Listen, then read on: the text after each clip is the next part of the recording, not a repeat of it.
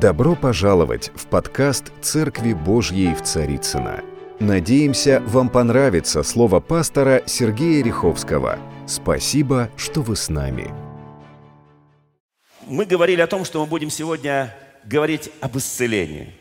Об исцелении духа, души и тела. Это очень важно, потому что мы должны помнить о том, что это удивительное слово, которое написал величайший апостол любви Иоанн. Оно записано в третьем послании Иоанна. А, там сказано прямо с самого начала, ну, собственно говоря, там всего одна глава в этом послании. Тем не менее, а, второй стих. «Возлюбленный» он обращается к одному старцу, между прочим. Не к молодому человеку, не средних лет, а к старцу. «Возлюбленный» Вы знаете, к старости многие болеют. Их постигают всякие там хронические, нехронические, полухронические, э, вот полуболезни. Некоторые просто верой принимают болезни. А вы так смеетесь, да? Вы знаете, люди как бы вот планируют, вот, что придется заболеть. Потому что вот вокруг кто-то заболел, и у тебя уже страх такой, и ты уже как бы соглашаешься. И это на самом деле очень греховное настроение. Есть такой грех, и я готовлю эту проповедь, называется э, грех предположений. Кто знает слово предполагаю? Я предполагаю, что произойдет вот это, вот это, вот это, вот это. Ни Бог не открыл, ни откровение, ни пророчество, ни видение. А я предполагаю, Потому что вот, вот так вот. Не об этом сегодня проповедь, сегодня проповедь об исцелении, чтобы мы не предполагали. Я назвал эту проповедь, э, в это воскресенье проповедь «Где же девять?» Вот. А в следующем воскресенье будет проповедь «Кто согрешил?» Собственно говоря, и то, и другое волнительно. Вот что написано. «Возлюбленный, молюсь, чтобы ты что делал? Здравствовал». Там не написано, чтобы ты болел – Ой, возлюбленный, молюсь о тебе, чтобы ты болел всеми хроническими заболеваниями, чтобы у тебя было все хуже и хуже и хуже. Он говорит, я апостол любви, я молюсь о тебе, чтобы ты здравствовал и преуспевал во всем, как преуспевает душа твоя. Как интересно. Душа у нас, по меткому выражению одного из великих русских писателей, душа христианка у нас, да?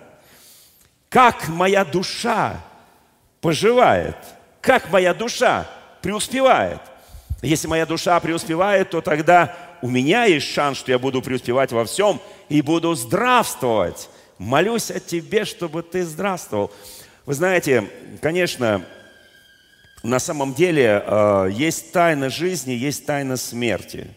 Мы это все знаем. Вы знаете, Экклезиаст, он пишет в третьей главе, 1-2 стихи, он пишет – всему свое время. Кто верит в это? Что всему свое время, да? Время, там написано, и рождаться, и умирать. Время всякой вещи под небом.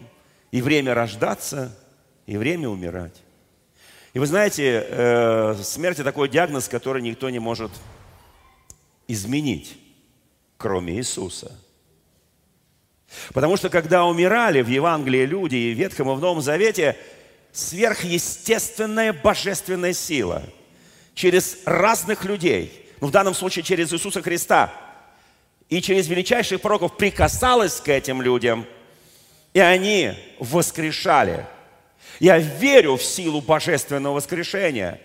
И я верю, что здесь находятся люди, которые будут свидетелями величайших чудес, потому что Иисус сказал, те, которые будут мои ученики, кто уверуют по слову моему, они больше сих дел совершат, чем я совершил. Так говорит Священное Писание. И мы обязательно будем видеть, а многие уже видят эти удивительные вещи. Но смотрите, на самом деле время рождаться, время умирать, никто не отменял смерть, но никто не отменял воскрешение – Исторически мы знаем, что было два человека среди живущих на земле. Я не трогаю нашего Господа и Спасителя Иисуса Христа. Я имею в виду двух человеков. Одного звали Енох, и ходил Енох пред Господом, и не стало Еноха, ибо Бог взял его. Он не видел смерть. Был еще один человек, Илия, величайший пророк. Ходил по-разному пред Господом. Не всегда я бы ему подражал даже в его хождении, но это был величайший, величайший пророк Ветхого Завета. И в какой-то момент Господь огненной колесницей забирает его с этой земли, и он возносится туда, где его Господь, где его Отец. Но смотрите, что-то написано, что мы могли пропустить тоже – когда мы читаем Священное Писание, вы знаете, вот у нас сейчас две рекламы нашей библейки, там Библия без тормозов, то есть не тормозни, ходи в библейку, правда, да? Вот. И, и там э, основы веры, это же важно, это Слово Божье, оно должно просто пропитать нас от темечки до подошвы ног, просто пропитать чтобы мы жили Божьим Словом, мы жили откровением. И вот что написано, собственно говоря, в первом послании к Коринфянам в 15 главе где апостол Павел пишет удивительное наставление, в том числе о взятии церкви. Иногда, когда мы говорим о, только о двух людях, которые вот не увидели смерти, да, потому что Иисус Христос, Он увидел смерть, Он умер, потом вознесся. Но Он перешел через смерть. Он прожил смерть. Вот что написано в первом послании Коринфянам 15 главе, 51-52 стихи. «Говорю вам тайну, Смотрите, Екклезиаст говорит, время рождаться и время умирать. А здесь написано, говорю вам тайну. Какая тайна? Вот какая тайна удивительная. Не все мы умрем. Смотрите, я не знаю, здесь можно вы вот это поместить сюда, но поверьте, что так написано. Если у кого-то есть в электронном виде Библии, там, не знаю, Евангелие, пожалуйста, в книжном, откройте, пожалуйста. Не все мы умрем. Так говорит Священное Писание. И здесь написано, что значит не все умрем, но все изменимся. Изменимся. Так написано в Священном Писании, когда будет забираться церковь с земли. Написано, двое будет на поле, один берется, другой нет, двое будет в постели. Помните, да? Там очень много чего. И один забирается, другой остается. Каким образом он не через смерть забирается? Оказывается, будет огромное количество людей, которые, не вкусив смерти, о, я всегда, мои родители, они мечтали, верили, что, может быть, кто-то из них или их дети, или их внуки попадут в это число, которые будут взяты вместе со взятием церкви и не увидят смерти, и мгновение ока они изменятся и будут на небесах славы потому что там другие расстояния, другие скорости, и скорость звука, которая равна 300 тысяч километров в секунду, отдыхает. Вы знаете, есть вещи, которые Господь хочет, чтобы мы понимали. Оказывается, у Бога есть колоссальная власть. Он создал все, и Он может изменить это все. Он творец жизни. Смерть пришла через грех. И Он господствует над смертью. И в Священном Писании написано смерть там же, в первом послании Коринфянам 15 главе, которую мы читаем всегда на пасхальное богослужение, где мы провозглашаем «Христос воскрес, воистину воскрес», там написано «Смерть, где жало твое, ад, где победа твоя». Они вошли в Иисуса и не смогли его победить. Он победил, он совершил подвиг. Вы знаете, у Иисуса Христа была одна удивительная особенность. Он умел, умел и делал это крайне умело, удивительно, бросая вызов той религиозной системе, которая была в его время. Помните, я говорил в прошлом воскресенье о садукеях, фарисеях, Есеях, там, ну и еще там какие-то партии, религиозные партии, которые э, по-своему интерпретировали Священное Писание и так далее, и так далее, и так далее. И он вмешивался в эту систему их порядка, их традиций, их обрядов. При этом говорил о том, что они внешне все это делают, а сердце их часто далеко от Бога. То есть они внешне показно, как книжники и фарисеи исполняют определенные законы, и он называет книжники и фарисеи лицемеры, кто помнит, да? А, в, а там у них все, их внутренность далека они такие внешние исполнители традиции.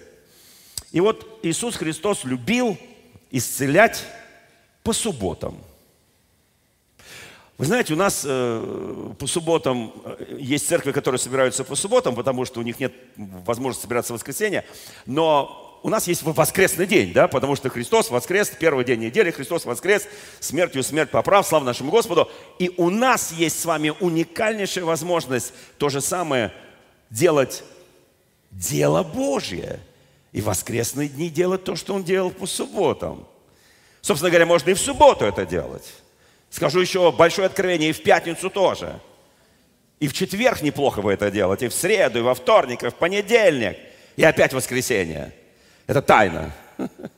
Тайна жизни церкви. Знаете, как он начинал? Вообще, они говорят, почему ты исцеляешь в субботу? Почему ты нарушаешь наши уставы, законы, традиции, обычаи и так далее? Иисус Христос четко отвечал на этот вопрос. Он никогда не молчал. Он говорил, почему он это делает. Он не собирался ломать закон. Но что значит исцелить субботу, когда он исцелял скорченную женщину в храме Божьем?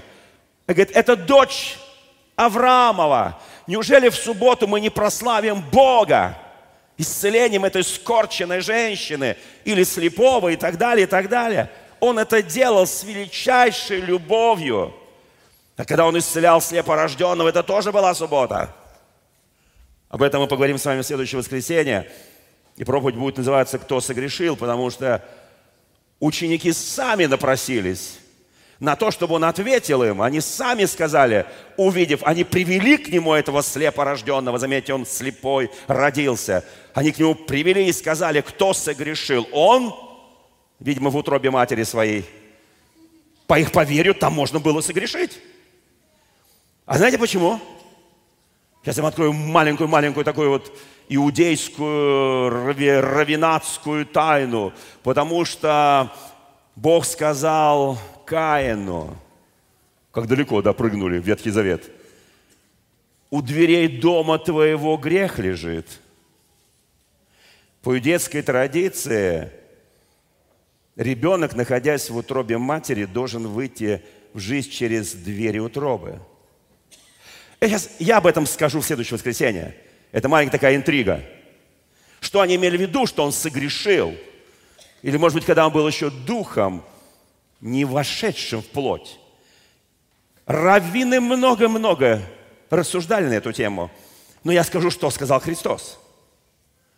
Послушайте, это очень важно, что мы понимали, что Христос нарушал не саму субботу, потому что суббота – это место покоя с Богом – он нарушал то, во что они превратили субботу. Это большая разница. Он возвращал истинное значение субботы, истинного покоя, который мы упокоимся в Боге. Послушайте, потому что написано, возьми, я хочу взять твое иго, я хочу взять твое бремя, чтобы ты был в покое моем. А покой – это суббота. Итак, Иисус Христос начинает свое земное служение, Евангелие от Луки, 4 глава, 18 стих.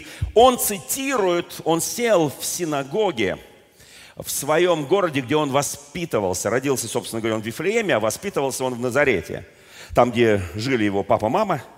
И он от, заходит в синагогу уже после крещения, крещения на Иордане.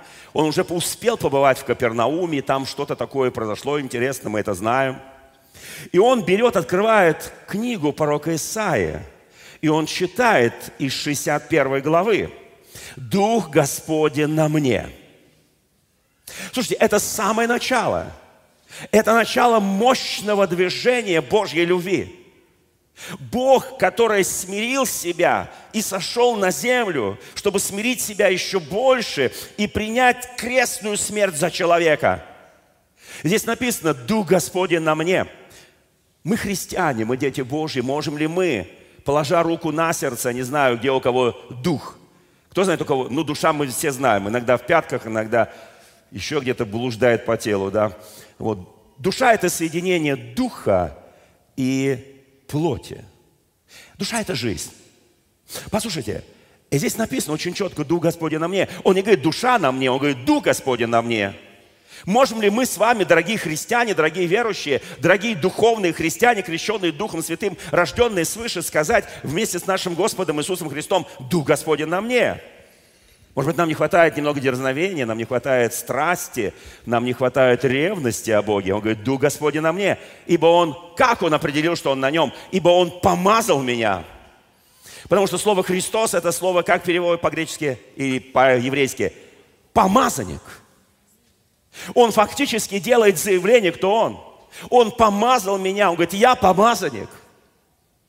Он помазал меня благовествовать нищим людям, которые, и Он будет исцелять очень много людей, которые отвержены этой жизнью, много прокаженных, много людей, которые оставлены людьми, которые, у которых разрушены семьи, у которых, у которых потеряно имущество. Он будет с ними. И это не только нищие фактически, физически, это и нищие духовно. Меня благовествовать нищим и послал меня исцелять сокрушенных сердцем.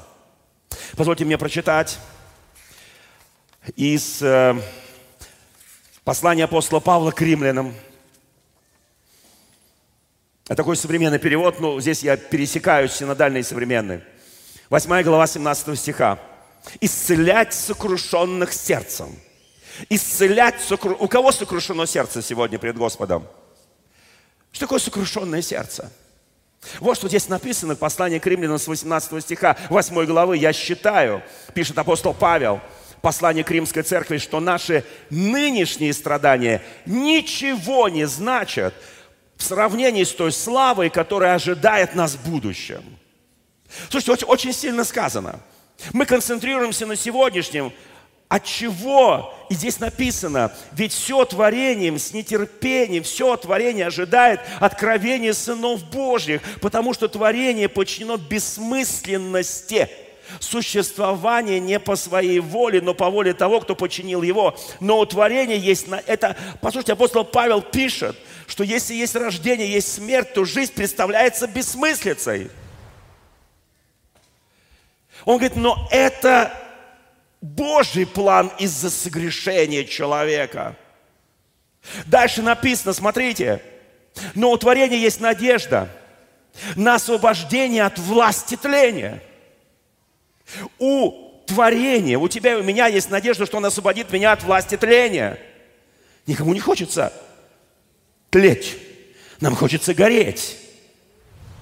И здесь написано дальше, чтобы обрести ту же самую свободу, что обрели дети Божьи, мы знаем, что все творение до сих пор стонает, мучается, стонет, как женщина при родах – и не только оно, но и мы, получившие залог, он говорит, и мы тоже так же, получившие залог Духа, как залог того, что нас ожидает. Оказывается, Дух Святой, который нам дан, это залог того, что нас ожидает, когда мы войдем в славное пришествие нашего Господа Иисуса Христа. Послушайте, вот для чего наш Дух, потому что нашим Духом Святым мы общаемся с тем, кто является Господь, есть Дух. И поклоняющиеся Богу должны поклоняться в Духе истине. И мы стенаем от этого. Здесь написано, не только мир стенает, не только все творение стенаем. Мы знаем, что все, и мы, не только оно, но мы, получившие Духа, как залог того, что нас ожидает, тоже внутренне стенаем и с нетерпением ожидаем полного усыновления, искупления наших тел. И в этой надежде мы спасены. И в этой надежде мы спасены. Так говорит Священное Писание. Послушайте, но надежда не бывает направлена на то, что уже видимо. Если что-то уже видимо, то на что же надеяться? Мы надеемся на то, чего не видим. И терпеливо ожидаем этого также и Дух помогает нам. При всей нашей слабости мы не знаем даже о чем молиться, как должно молиться, но сам Дух ходатайствует за нас воздыханиями неизреченными. Слава, здесь написано, вздохами, которые не могут быть выражены словами. Когда мы молимся на иных языках, люди говорят, что это за такая церковь? Что это за такие молитвы? Что это за такие верующие? Читайте Писание – Проблема от невежества. Проблема от нечитания Священного Писания. Сам Дух ходатайствует за нас с вот теми вздохами, которые невозможно выразить. Здесь написано в Священном Писании, тот, кто исследует сердца, знает мысли Духа, потому что Дух ходатайствует за святых в согласии с волей Божией.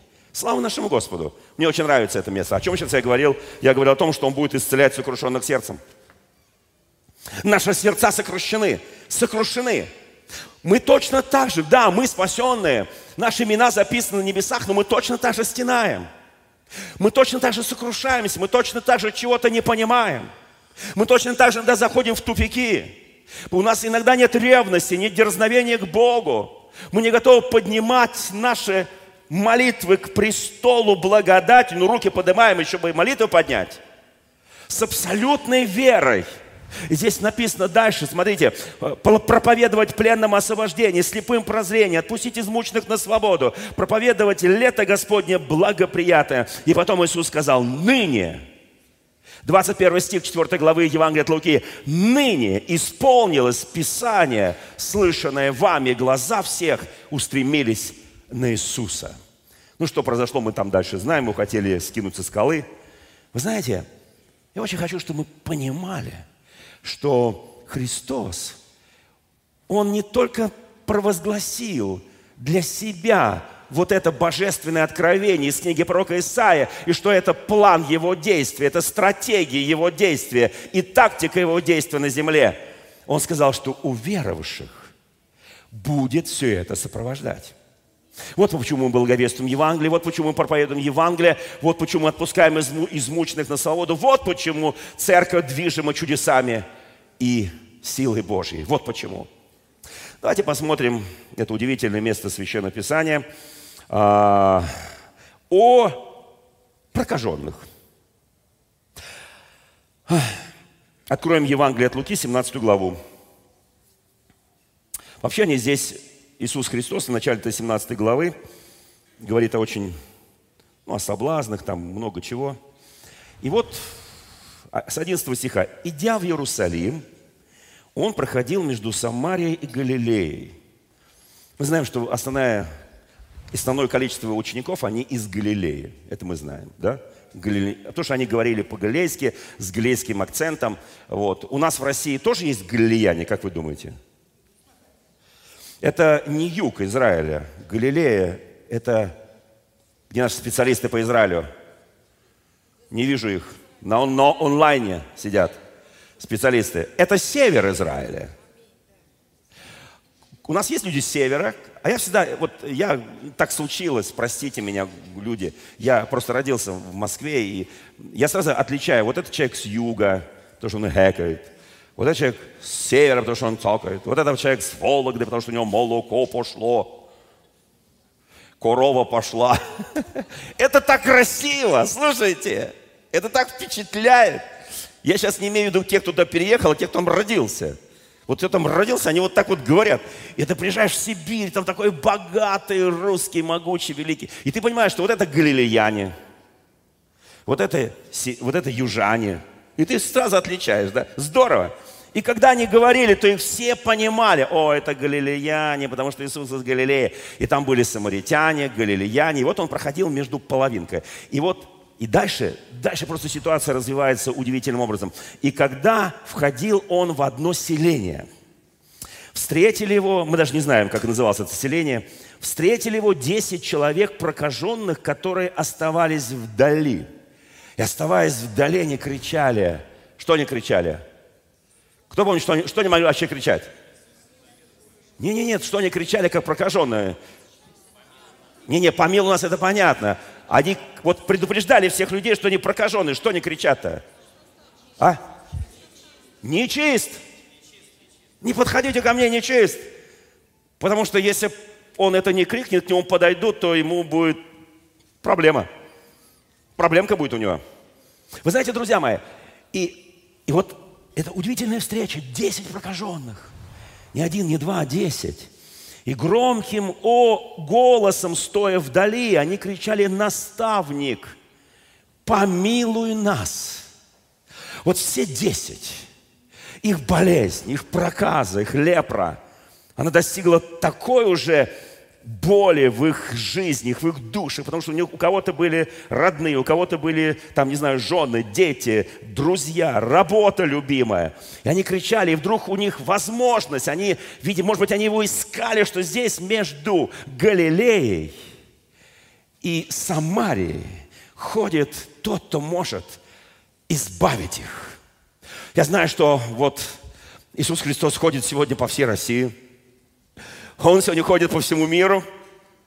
Я хочу, чтобы наши глаза реально открылись, чтобы к нам пришла ревность и дерзновение. И Он хочет реально избавить. И церковь об этом знает. Церковь об этом знает, что Он наш Спаситель, Избавитель.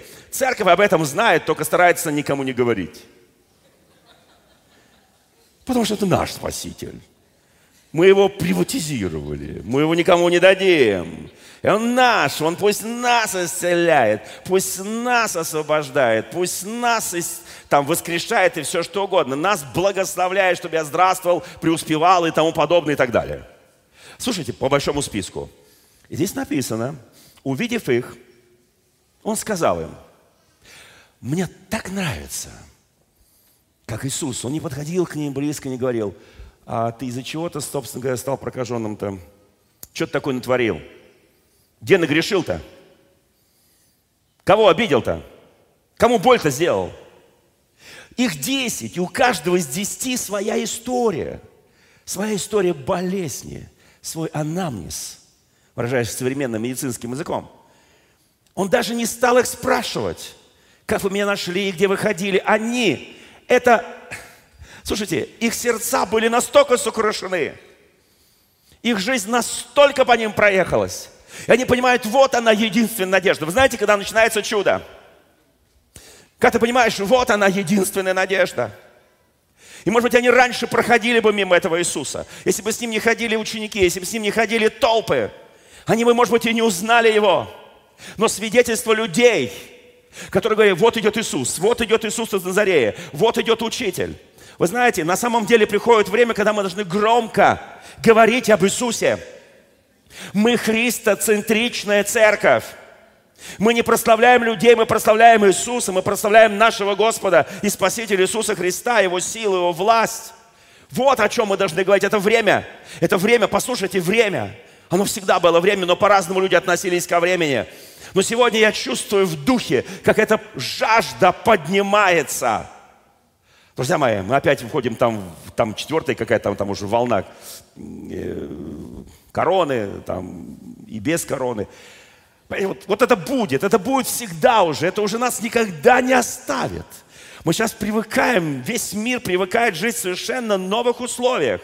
И мы часто, а церковь, да, мы сказали, у нас новые условия, у нас там есть онлайн-церковь, мы проповедуем в разных социальных сетях, у нас там все хорошо, мы там нормально. Ненормально. Не все хорошо. Да, мы научились приспосабливаться к проблемам этого мира. Я уже говорил, что интернет – это не изобретение сатаны, это изобретение, данное Богом, чтобы Евангелие проповедовалось по всей вселенной, там, где самые недоступные места. И все эти пандемии, моры, глады, мы понимать должны, друзья мои, что это все прописано в Священном Писании, написано «Не ужасайтесь, не бойтесь, ибо всему надлежит быть». И проповедано будет сие Евангелие Царства по всем народам во свидетельство об Иисусе Христе.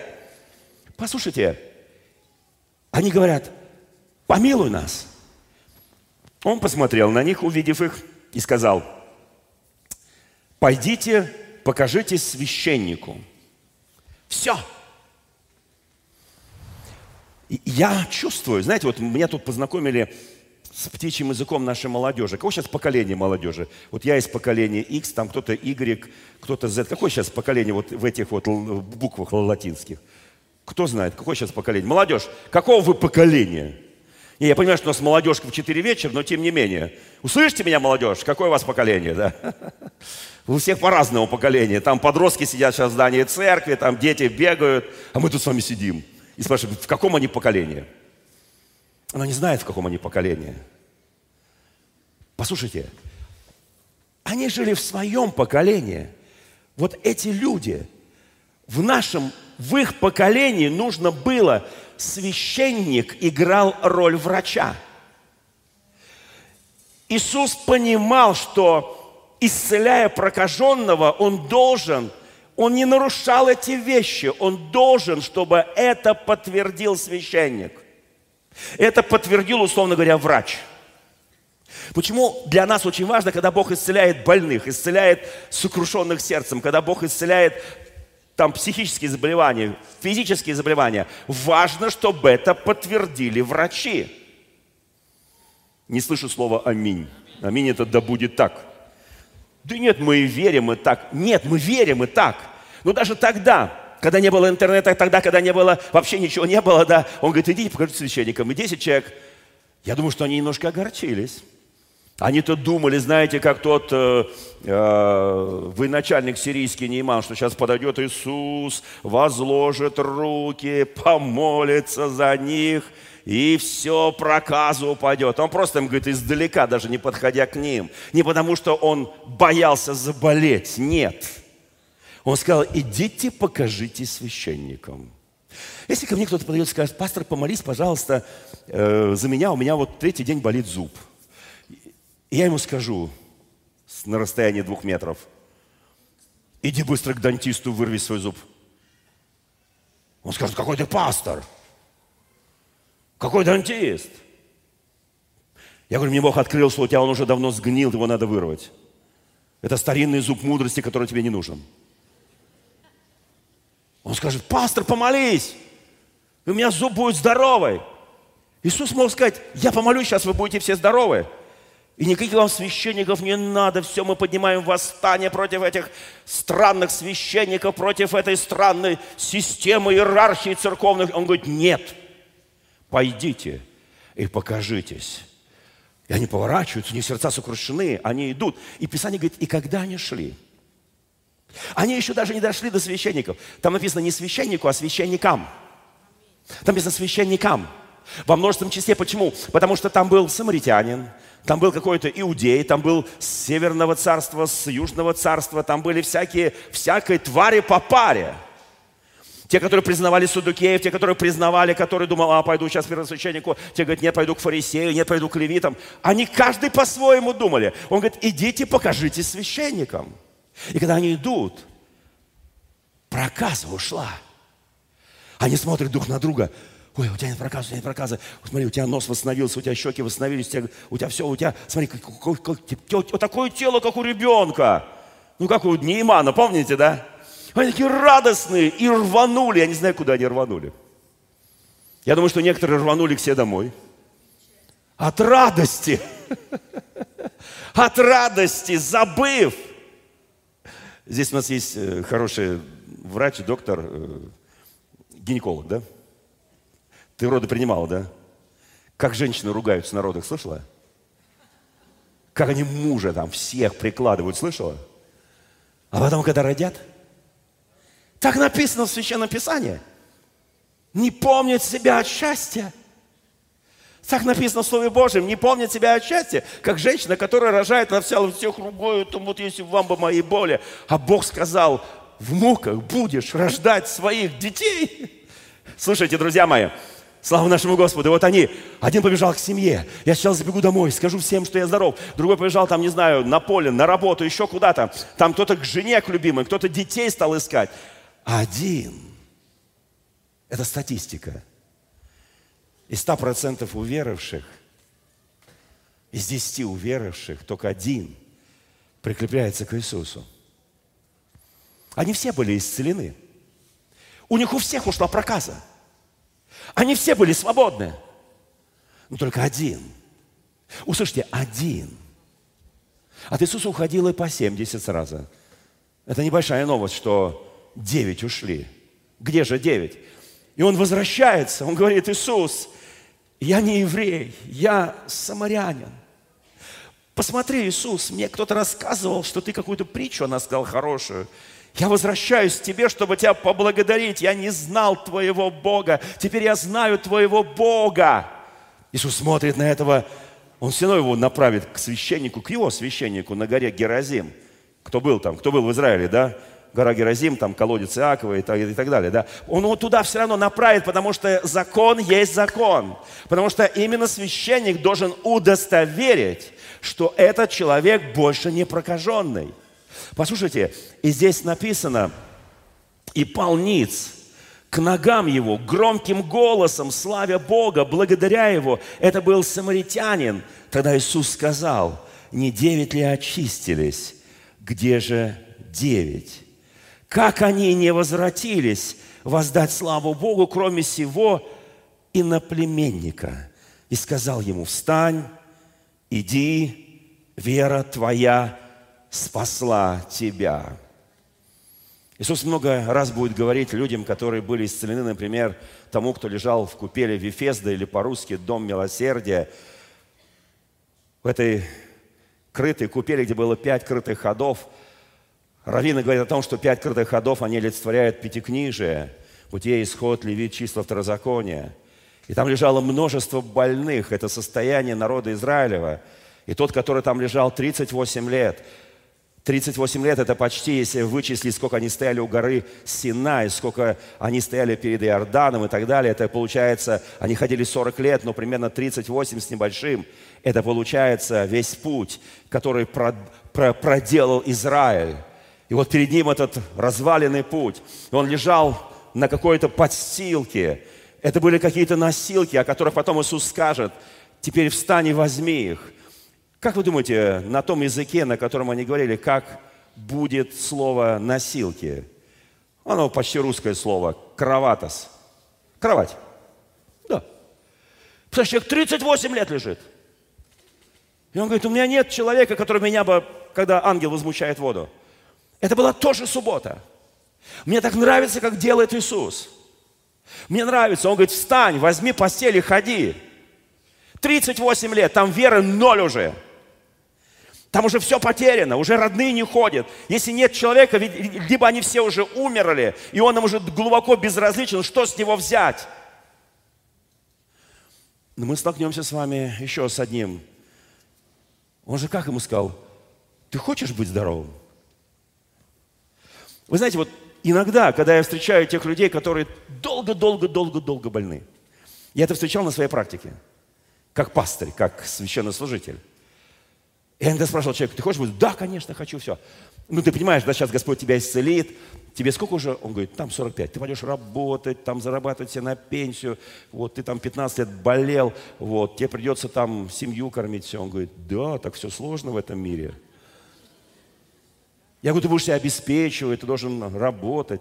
Он говорит, да, э, что милостью никто не подаст, э, переводов не будет. У нас что уже не работает система. Система работает, но уже будет работать без тебя. Система социального обеспечения будет работать без тебя, а ты будешь всех других обеспечивать. Он говорит, надо подумать. Несколько человек, которые просили помолиться, из-за этого отказались. Они вжились в образ страдальца. Это очень серьезно, то, что я сейчас говорю. Очень иногда кто скажет, нет, нет, ну я же не такой, я, я готов, вот сейчас меня Господь исцелит, и я пойду работать, я буду созидать, я буду зарабатывать деньги, я буду кормить свою семью, я буду содержать своих детей, я буду, буду, буду, буду. Слушайте, Иисус говорил вот этому больному из Вефезда, когда он нашел его потом. Иисус там быстренько ушел, потом он его нашел в храме. Он говорит ему, смотри, больше не греши чтобы к тебе не вернулось более худшее, в чем ты находился. 38 лет. Неужели за 38 лет из тебя всякая дурь не вышла? Всякое беззаконие не вышло. Ты страдал 38 лет. Неужели это мало? Это много. Это очень много. Но иногда недостаточно. Я часто думаю о жизни и смерти – я часто думаю об этом, как Господь исцеляет. Я часто думаю, почему Он не исцеляет. Почему некоторые молитвы, они, как нам кажется, до потолка и не дальше. Здесь масса причин. Я сейчас закончу, и у нас будет молитва. В следующем воскресенье я продолжу эту тему, она будет более конкретная. И после этого мне очень захотелось бы, чтобы каждый из нас сказал, Господи, я хочу быть здоров – я хочу быть здоров. Восьмая глава Евангелия от Марка, с 22 по 26 стих, бегло пересказываю. Иисус идет через Висаиду. К нему подводят слепого. Это слепой не был рожденный слепым, он когда-то был зрячий. К нему подводят слепого и говорит, прикоснись к нему. Его просят, прикоснись к нему. И дальше начинаются интересные вещи. Иисус берет его за руку. Они просили просто прикоснуться. Но знаете, почему в своем городе Назарете Иисус не смог совершать чудес, многих чудес? Там написано «по неверию их». Потому что об Иисусе Христе написано, что когда я вижу Отца моего творящим, я творю. Но если я не вижу Отца моего творящим, я не творю. Вот что говорит Иисус Христос там в Евангелии от Иоанна в пятой главе. Он об этом говорит. «Истинно говорю вам, Сын, 19 стих 5 главы Евангелия Иоанна. Сын ничего, слово ничего означает ничего, не может творить сам от себя, если не увидит Отца Творящего, ибо что Он творит, Сын творит также. Там же в стихе 30 написано, «Я ничего не могу творить сам от себя, как слышу, так и сужу, и суд мой праведен, ибо не ищу моей воли, но воли пославшего меня Отца». Вот о чем он говорит. Что такое суд? Русское слово «судьба» состоит из двух слов. Суд, ну понятно слово суд, и «ба» – это старое русское слово «бог». Суд Божий – он говорит, я не сужу. Хотя в этой же главе он говорит, мне Отец отдал весь суд. У меня есть право это делать. Послушайте, и так он берет этого человека за руку и ведет. Вывел вон из селения. Ну, сколько они шли? Минут 15, 20. Любое селение, любая деревня, даже самая маленькая, минут 10 нужно точно идти, да? О чем они говорили, мы не знаем. Может быть, они молчали. Представляешь, тебя ведет за руку Иисус. Я уверен, что сейчас, когда мы будем молиться, рука брата, рука сестры, это будет рука Иисуса. Он берет тебя за руку. Потому что тот, кто в нас, в Священном Писании написано, он больше того, кто в этом мире. А кто в нас? В нас Иисус. В нас Дух Святой. Давайте это помнить. Дорогая церковь, мы часто потеряли те, кто нас смотрит сейчас в режиме онлайн в четырех соцсетях, послушайте, мы на самом деле забываем, кто мы, какая власть в нас есть. Суета, отомление духа, беготня, повседневность, они выхолащивают нас. Он берет его за руку, он ведет его вон из селения. И когда они выходят из селения, там идут люди. Они идут по дороге, там идут люди. И Иисус Христос плюет ему в глаза – нет, мы сегодня плевать не будем. Нет, не будем. Даже не потому, что угроза коронавируса, нет. Потому что он видел, как это делал Отец. И всякий раз, когда мы сталкиваемся с проблемой, я хочу, прежде чем мы ее будем решать, что мы видели, как поступ, поступил бы Отец. Вы знаете, они стоят, взявшись за руки. Они прошли метров там, не знаю сколько там, 200, 300, 500 пока он вышел за это селение, потом он плюет в глаза. Там написано в глаза. Потом возлагает на него руки. Потом, послушайте, он не просто прикоснулся к нему. И он говорит, видишь ли что-нибудь?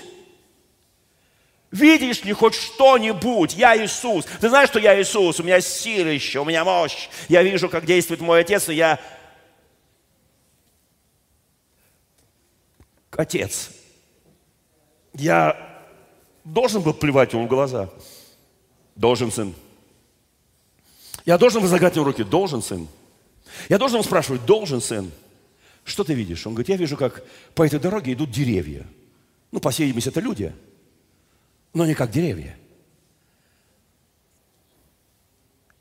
То есть 30% исцеления только произошло. Простите, это Иисус. Это Иисус. И опять возложил руки на глаза его. Слушай, сколько действий. Взял, повел, плюнул, возложил руки, спросил, еще раз возложил руки и еще раз спросил. Вы знаете, иногда нужно, это битва, это сражение, это бой. Мы так походе кого-то прикоснемся, все, он завалился, отлично, супер, все. сейчас восстанет полностью здоров. Возможно. Возможно, нет. Послушайте, тебе придется дальше делать. Дальше делать. Мы так часто теряемся, говорим, Господи, ну почему? Ну ты же просто слово сказал, не только слово, там столько манипуляций, удивительных действий, духовных и физических. И потом он возложил руки ему еще раз на глаза и велел взглянуть. И он исцелился и стал видеть ясно. Слушайте, мы так уже молчим, я понимаю верующий в меня дела, которые я творю, больше сих сотворит.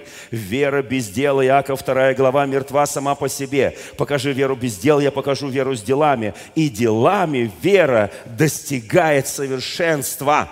Так говорит Священное Писание, делами, не безделием, а делами. Мы сейчас с вами потренируем дела. Я не буду спрашивать, братья, сестры, поднимите руку, кто сейчас болен. Ну, те, кто болен, видимо, там они, по ту сторону экрана. Простите, никого не хочу оскорблять, наверное, у них есть страхи, опасения, душевные переживания, прийти в церковь. Ну, может быть, кто-то на самом деле живет далеко, даже в другом государстве, слава Богу за вас. Вот. Э, но, тем не менее, может быть, кто-то реально болен, реально сейчас нуждается в исцелении. Вы знаете, и давайте мы сейчас с вами покачаем свою веру. Кому нравится слово «качать веру»? Вот как вот, э, вот ребята качают там на железе свои мышцы, Бог хочет, чтобы мы покачали свою веру. Я знаю, что, друзья мои, просто не будет. Но придет прорыв. Я в следующее воскресенье буду об этом говорить. Придет прорыв. Придет мощный прорыв, когда ты чувством навыка. Знаете, такое слово «навык». Это упражнение в вере – когда ты знаешь уже, вот начинается, вот Дух Святой действует. О, я чувствую здесь сейчас особую атмосферу. Мы когда пришли в это, в это, в это вот, вот сегодняшнее воскресенье, еще никто здесь не играл, только первые зашли наши э, службы порядка, расставляли стулья, там, ставили аппаратуру. Здесь уже был Он. Даже если бы мы ни разу не сказали, приди, приди, приди, это от неверия. Прежде чем мы приходим сюда, где двое или трое, Он, он там среди нас – Дорогие мои, это особое время сейчас, особое место. У нас есть немного времени, а для этого, собственно говоря, как мы уже из, ну, кроме последнего случая, кроме Вифезды, знаем, что иногда это делается быстрее, чем мы думаем. Они не успели рот открыть, он говорит, идите к священникам. Они пошли и исцелились. Я очень хочу, чтобы Дух Святой сейчас коснулся каждого из нас. Дорогие друзья, спасибо, что были с нами. И до встречи на следующей неделе на подкасте «Церкви Божьей в Царицына.